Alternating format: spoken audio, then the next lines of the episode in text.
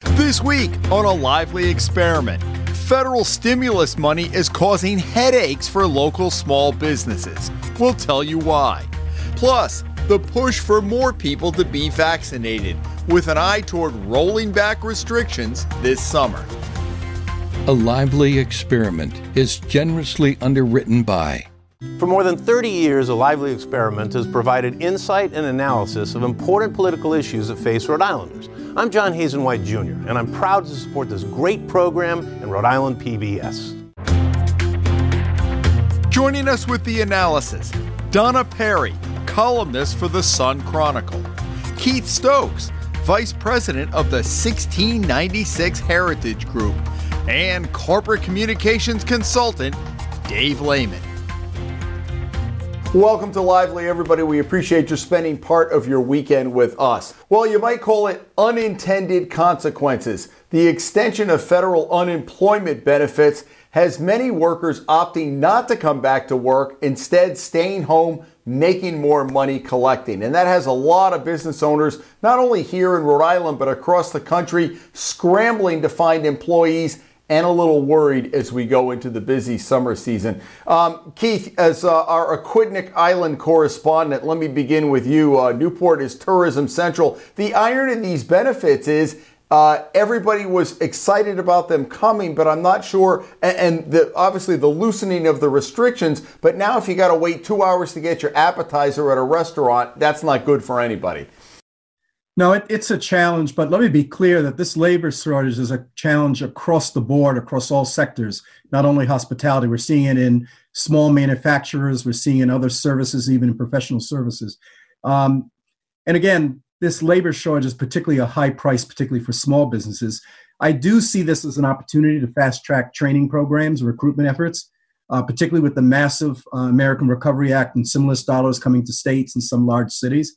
Um, so I think there are some opportunities to be a little bit thinking outside the box uh, to be able to recruit and retain, you know, quality employees. And I think some of the things we need to be looking at quite quite carefully is is that one we need to widen our recruitment process, and particularly to include a lot of our urban communities where the population growth is the fastest and where much of the federal and other public stimulus dollars are really targeting. So there's a real incentive for businesses, small businesses, to recruit, train, and place certain populations that have been mostly impacted by the COVID disruptions. Um, I think you're going to see a lot more partnerships. Um, in fact, in Rhode Island, uh, Rhode Island Department of Labor and Training, which will see significant uh, unemployment but also workforce training dollars, uh, they have a program called Real Jobs, which is outstanding. It's been highly successful. Uh, they're looking to further expand the program, and they're particularly looking to target the program to help existing businesses recruit and train in place uh, quality employees. So I think there's an opportunity here, but we're going to have to think on our feet and we're going to have to partner. And I think most importantly, we need to, as a business, we need to begin to provide benefits that entice uh, and keep employees. And it'll be things such as comprehensive health care. I mean, health care has become a real priority for all of us this past year and a half. I've seen transportation become an issue. We all love living in Rhode Island, but we're parochial. And if you've got a business in North Kingstown and you're recruiting a workforce from Woonsocket area, transportation incentives need to become important. So these are all the things and many others that we'll be doing and need to do over the next several months to get our businesses back on track. Yeah, after all, this is Rhode Island. North Kingstown to uh, Woonsocket is uh, a very long trip. Donna, uh, you know, all of that is great for the long run. For the short term, we're looking at a season. Uh, I found it interesting that the governor of Montana said, we're not participating in this federal program. That's it. Now, I don't think that's going to happen in Rhode Island, but what can what can government do now? I don't I, th- I don't think the federal government fully thought this through when they passed the second stimulus. Yeah, I would agree, and I would agree with you, Keith, that you know I think workforce development for the long term and and having good employee stability, you know, supports benefits. That's where it's got to go for the long term. But this is really at a tipping point right now. Here we are, May. Some folks I talked to um, up here around North Attleboro for other work I, I was doing up here. I mean, they are saying this is really at a crunch point and that those extended benefits the federal government really kind of screwed up by extending it through the summer. Uh, folks in the restaurant industry that was the one thing they really didn't want to see for exact for what's playing out right now. Um, when you talk about the restaurant industry, you guys know in that federal the the, the last big you know 1.8 gazillion that we just uh, passed, we do need that help. Okay, fine. There's about 30 billion in there just for the restaurant industry because guess what? They were so badly hurt. And folks I just spoke to for other writing I'm doing last week said can't get kitchen staff, can't get wait table staff right at the tipping point when finally you know the restrictions are dropping and they expect they want floods of people in downtowns whether it's you know providence uh, newport certainly the east side and everything. So it's really a collision of, of a really tough moment. Uh, if you talk to restaurant people they saying what we don't we want now to fill up the place the sidewalk cafes. We can't get the staff. It's a real problem. Dave the uh, the hospitality industry has lost uh, probably a, a, third of their workers uh, as a result of this, and it may very well be that uh, that the stimulus may do to the industry what the pandemic has already done to it, and there may not be an easy exit point on this because you do have so many people staying at home. Uh, I often wonder how uh, the employers, especially in the in the uh, hospitality industry, who have had longtime employees with them. Those employees are not coming back to work. There's a loyalty element here that kind of uh, escapes me. I don't quite understand that. I do understand the pull of being able to make as much money by staying at home, or maybe even making more money in some cases. But what does that do to the employer who has employed you for maybe many years? If I were if I were an employer, I would be very disappointed with some of the loyalty that I've seen by by the workers. So. Uh, there's a there, this is a real problem and i think keith you were talking into the future but i think the present is going to be a killer i remember talking with um, a number of people in the newport restaurant uh, uh, industry and they were telling me that they they thought that they this is before we we got the second stimulus and they were saying that we really think we might be able to do okay this summer. Well i think this there's a monkey wrench here and it's due to the i think good intentions that have had a bad result. I think that's that's unfortunate I wonder, Keith, you know, there's some bills now pending. Some legislators have tried to come up maybe incentives and tweaking the program and everything. I wonder if on the short term there's anything the legislature can do or whether we just have to play this out and eventually it's going to run out at the end of the summer. Have you thought about short term at all? Well, there are short term training programs, but let, us also understand that um, these workers, particularly workers in entry level service industries, it's all about a livable wage. I mean, you're also talking about, you know, high-end communities such as Newport, which I love and live in, but it's also a very cost-unfriendly place to live for many people.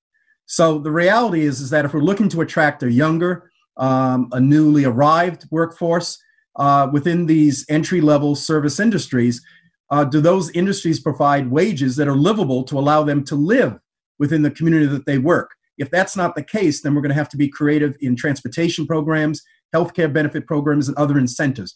We have to provide incentives to attract and keep quality workers, regardless of the industry, and possibly uh, gee, more now than I'd ever. Like to, I'd like to add something to my remarks. Uh, you, you have to say this about the employees who are staying at home.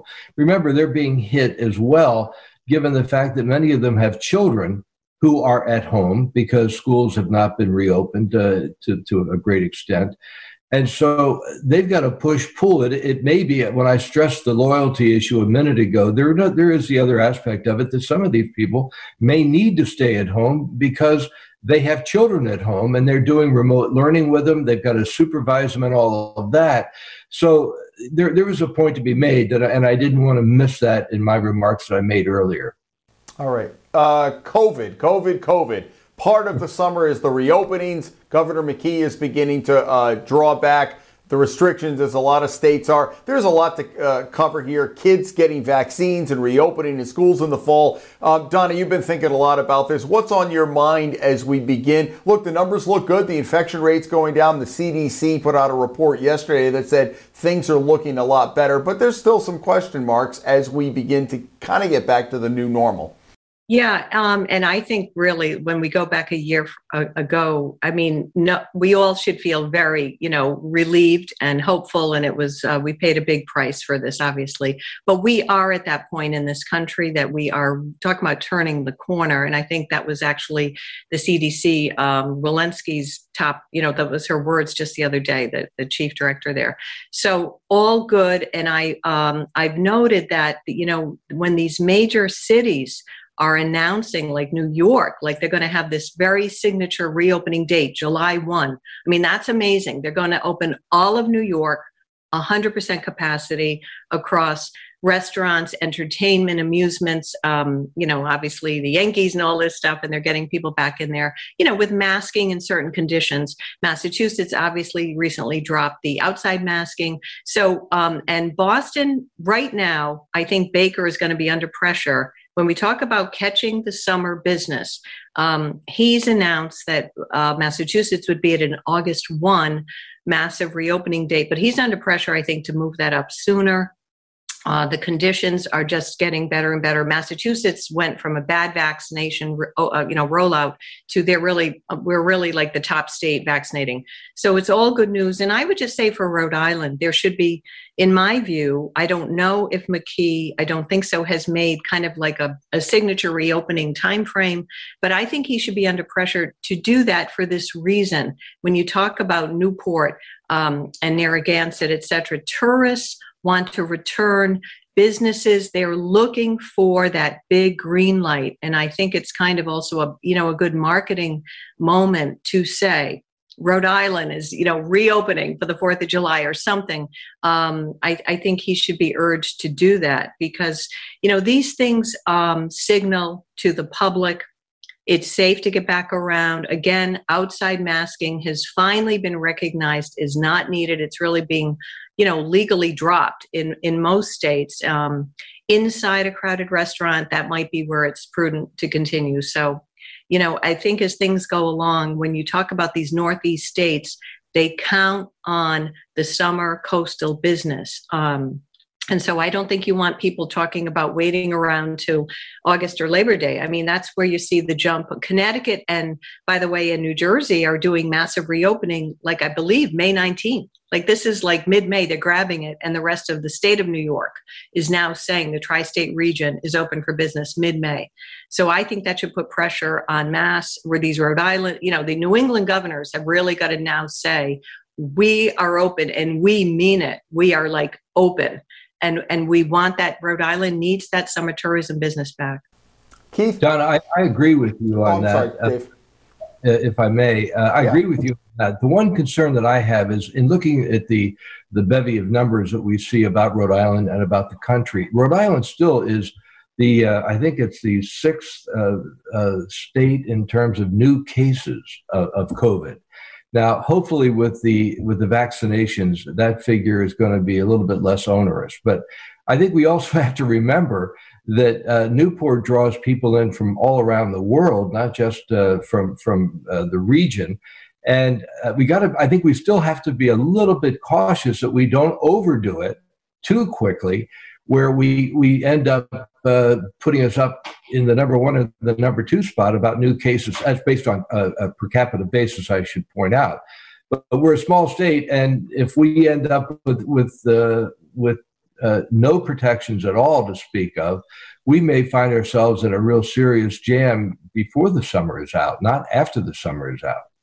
But what was the concern on that, Dave, all along? Who's getting infected and, and this is what we talk about at the Thursday briefings. The, you are worried about young people getting infected because you come, may come home and infect and potentially kill your grandparent, right? Most of the elderly population is is uh, is vaccinated. The hospitalizations are down, and I'm not I'm not sloughing off the infection rate, but the but the end game of the seriousness to me now is less than what it was. So you have some younger people maybe getting, and maybe that goes to the whole vaccination process. So they were worried about the variants that they were going to overrun the state. That really hasn't happened. So I appreciate your caution on that. And Keith, you can jump in here too. I just I I, I wonder that the thought last year about the lockdown was the hospitalizations and potentially killing older people, and we vaccinated that population. Keith, go ahead and jump in. No, I, I just tend to, maybe because I'm old, but I, I tend to agree with Dave that uh, we need to continue to be cautious. Um, let's not forget this was a worldwide pandemic of, of devastating proportions. So I, I think we need to manage ourselves step by step, and we need medical technology uh, and research to guide our decisions as we go forward. There are new strains and variants as we speak. They're now discussing the potential for booster shots for all of us that have been double uh, vaccinated over the last several months. Um, I think what's important for all of us as Rhode Islanders, American people, is not to mistake individual rights with civil liberties. I mean, we're looking to preserve the rights, the civil rights, which include all Americans of all classes, of all age groups. And this is a health crisis that really requires uh, a civil liberty approach that provides a balanced system for all. I, I would agree, um, but but I would also note, if I may, Jim, um, that here's where I think that, that the argument is still getting a little muddled, and I would put part of the blame on the communication that's coming from the White House. The vaccine is the game changer. That is what we did not have, obviously, 12 months ago. Uh, and I think that there has been miscommunication on the power of the vaccine. Here, here's what I'm saying. If someone is out and enjoying, you know, uh, and they're fully vaccinated and they're out with their spouse and they're in Newport or or wherever and down at Narragansett, you can't be infected by a a, another person. I think that just is there a small risk? Yes. Guess what? Viruses will exist on Earth for the rest of all of our natural lives and way beyond. So, like, is there a small risk? Yes. Um, you know, is there a risk that someone could knock your car off the Newport Bridge when you drive home? Yes. But the point is, the vaccine is the game changer. And I just think this idea that we you know we're going to go through the summer with the same caution as before i think that's kind of missing this very distinct difference from what was occurring 10 or 12 months ago unvaccinated people i will agree with you guess what in my view they're taking their own risk at this point and and i just think there's people who probably never get a flu shot. They never get medical care. You know what? That's really a, a, very dangerous way to live. But there are people out there. So i i guess that's the i just see it a little differently. I just think that that is the point of the vaccines. We all have to rem- what a vaccine means is you're inoculated you know? Um, when they did the polio vaccine a lot of years ago i'm you know dating myself here people then did not wonder or worry their child would get polio. So I, I, just think that to go forward at this point, that's why you're seeing mayors of New York, where you know they were certainly cautious about New York, Baker, and Massachusetts. They know that, that when you have a vaccinated population, the game has changed. And I think that you just have to uh, go forward. And just lastly, I don't think there's international flights coming in everywhere. And so I think that's the difference. I don't think you can just fly you know over from anywhere right now. So i think there is a caution about international travel dave in terms of our, our visitors coming to newport freely. I'm not aware of that right now. The the other thing that i would ask dave and keith and i don't mean to pit this as Jim and Donna against Dave and Keith here, but we seem to be leaning a little bit more toward the reopening. The, the whole with the vaccine, and I wonder about, because I've thought a lot about this. Why aren't people getting the vaccine? Is it laziness with, from some of the younger people? Is it hesitancy in some places? you got to give people an incentive. And so you hear, okay, everybody's going to be vaccinated, but our kids are still going to have to wear masks going back to school in the fall or we're, we're not gonna we're not gonna let these restrictions uh, come back. What is the incentive then for people to go out and get it if it's just going to be the same way as it as it always was? Uh, either one of you can take that. I just I've been thinking about this a lot. Why are we not getting to that 70 75 percent of people getting vaccinated? Well, uh, just to my point, I, I, I, wasn't suggesting that we that we uh, you know not reopen. That, that that was not my point. My point was I think we we we got to be careful that we don't overdo this because uh, some of the cities we talked about, New York and, and and others, have gone through these loops where you know things were looking much better, restrictions were were pulled off, and then suddenly they're back in, in the game and they're they've got to impose more restrictions again now i realize the game changer has been the vaccinations and and uh, over half i think of the uh, of adults are now vaccinated which is a good sign I was offering this cautionary note that we got to be careful that in our exuberance to get back to normal, which I support, believe me, I, I fully support that. I just think we got to be careful we just don't cave in altogether because this thing could come back and haunt us. You know, this is still a mystery illness to some extent. And I wouldn't want to see us have to go through all of this all over again or to some level of this all over again and say, what, didn't we learn from, from the past year and a half what, how to do this or do it better? Keith, I'll give you the last word quickly.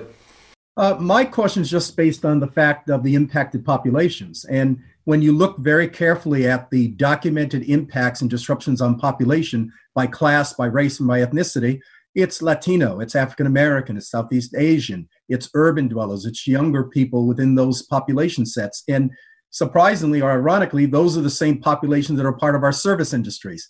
So my sense is, is that health and safety first, and then the economy comes back. So everything that we can do to support those communities, to be able to deliver vaccines and health systems and health information to those highly impacted populations will benefit those populations first and the larger community economy second. They go hand in hand. Okay. In, I have a go okay. ahead, Donna. No, you go ahead. sorry. Quickly.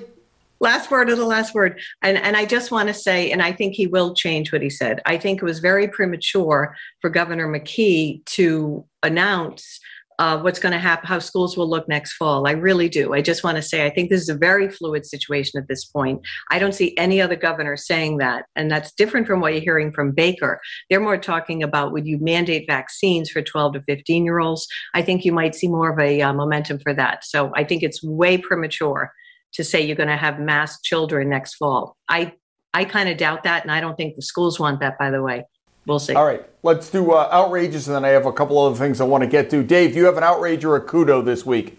Yeah, actually, I have a kudo. There's an effort in the General Assembly to revisit the uh, Law Enforcement Officers Bill of Rights. Uh, having been a reporter in Rhode Island and elsewhere for the for many for several decades, I have seen other uh, cities, other states uh, operate a little bit differently. The I think the Rhode Island Law Enforcement Officers Bill of Rights is probably the most favorable to police uh, of any in the country or close to that. And I think it's uh, it's time this be re- revisited. Uh, police chiefs literally have their hands tied when it comes to uh, an officer who may be uh, suspected of having broken the law himself in the course of doing his his work. Uh, and I think I think this this is long overdue, and I don't think we should th- throw everything out uh, and I'm not an expert on the bill, but I can tell you that that there there's uh, too much. Uh, I think it, it's weighted too heavily on the police officers, uh, allowing them to have, I think, special privileges well above and beyond uh, what the average citizen would have. And I think it's time that the police chiefs should be able to hold their officers accountable in a more fluid way and I think, you know, we expect the police chiefs to run their, their departments. Law enforcement officer bill of rights, as it currently is, takes that away from them. I think that's a big mistake. And I think the way some of these stories about police and pardon me, police brutality, I think uh, underscore the, the points that I'm trying to make. Keith, what do you have this week? Outrage or kudo? Oh, it's a kudo. Um, I think despite the the shutdown, the disruptions with COVID, uh, later this week into next week, uh, a number of Rhode Island high schools are competing for one of the first offshore wind turbine design competitions, and they're doing it all virtually. Um, and it's from Exeter, West Greenwich to Shea and Pawtucket.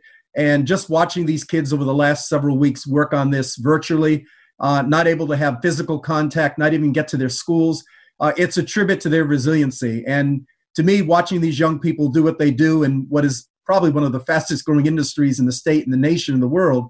Uh, it's pretty exciting, and it gives me hope that we're going to have a bright future with our Rhode Island schools. That's great. Donna, what do you have?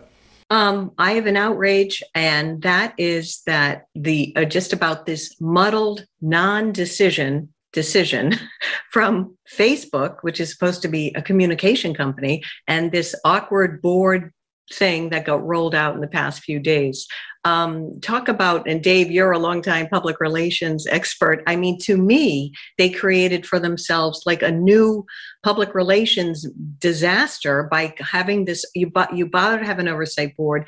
Obviously, the Donald Trump decision is high pitched and uh, you know awaited. They make this big announcement 9 a.m. They're going to announce this thing, and it's a non-decision decision. They essentially pitched it back to Mark Zuckerberg, which I think is very notable. Um, I personally do not care whether Donald Trump ever go, gets back on Facebook. That's not what where my outrage is about. But you know, this is a private company that essentially uh, is controlling how you know the communication of the planet. I mean, they have a billion plus users. It's how most people communicate with each other and exchange information and you know put out information and all these private groups and everything else and the company is not able to clearly communicate at all. So should they be in charge of the planet's communication? I mean, I, that's just how it came out. The way I looked at what happened this week, um, and then they again, they've just now they drag it on, and Trump can be a martyr and say, you know, I'm denied my free speech. You know, they've angered both sides. You then you saw. Uh, progressives on Twitter, it was, you know, hashtag delete Facebook because they were so angry that they couldn't reach a decision. They want Trump, they want Trump banned forever. The conservatives say it's a free speech issue, and now they've just made everyone uh, angry. I just think that you know this Orwellian doublespeak. If you tried to read that board's odd set of answers and they were criticizing Zuckerberg. I mean, I just think the whole thing is absurd. And I just think it goes to show that the, you know, these platforms and they, and Facebook especially um, you know they function like in the old like they are like a network uh, a movie studio a newspaper they are you know radio news they are everything wrapped into one they're the biggest dog on the planet and they're not really regulated and they operate in a lot of secrecy and and i think this non-decision really shows that Dave, we have one minute left, Mr. Uh, corporate Communications Consultant. What about what Donna said, and what about the way they handled it? I really do agree uh, with Donna. This this has become a, really a muddled mess. I guess maybe an optimist could say, well, at least the board, which is an independent Supreme Court type uh, uh, uh function, uh, they've at least said to Zuckerberg, you've gotta you gotta make this a whole lot clearer for everybody." I mean, one point that that some of the commentators have made is if you're going to take Trump off, which I, frankly I'm glad he's off, but but there's the civil rights or the or the media rights that I feel very strongly about, and First Amendment speech that uh, he should be able to say what he, what he wants to say. So I'm I'm troubled by that. I, I haven't really come to terms with that myself just yet. But I will say this that uh, that they have at least taken it on. This is a this is, whole thing is new. This is a little bit like the pandemic. We don't quite know how to handle Facebook. It's really powerful, and there are a lot of people on Facebook who are still allowed to say whatever they want to say, and they are enemies of the country. They lie, cheat, and steal, and they're still on there. So there's a little bit of a, of a differentiation there that I'm not comfortable with either. All right, Dave, got to hold you there. Folks, that is all the time we have, but it's not over yet. If you want to stick with us, we're going to do our special online bonus Lively Extra. Go right now to ripbs.org slash lively, and you can see Dave and Keith and Donna continue this conversation on a couple other topics. Panel, thank you for uh, joining us. We'll see you in a few minutes. And for the rest of you, we'll be come back next week as the Lively experiment continues. Have a great week.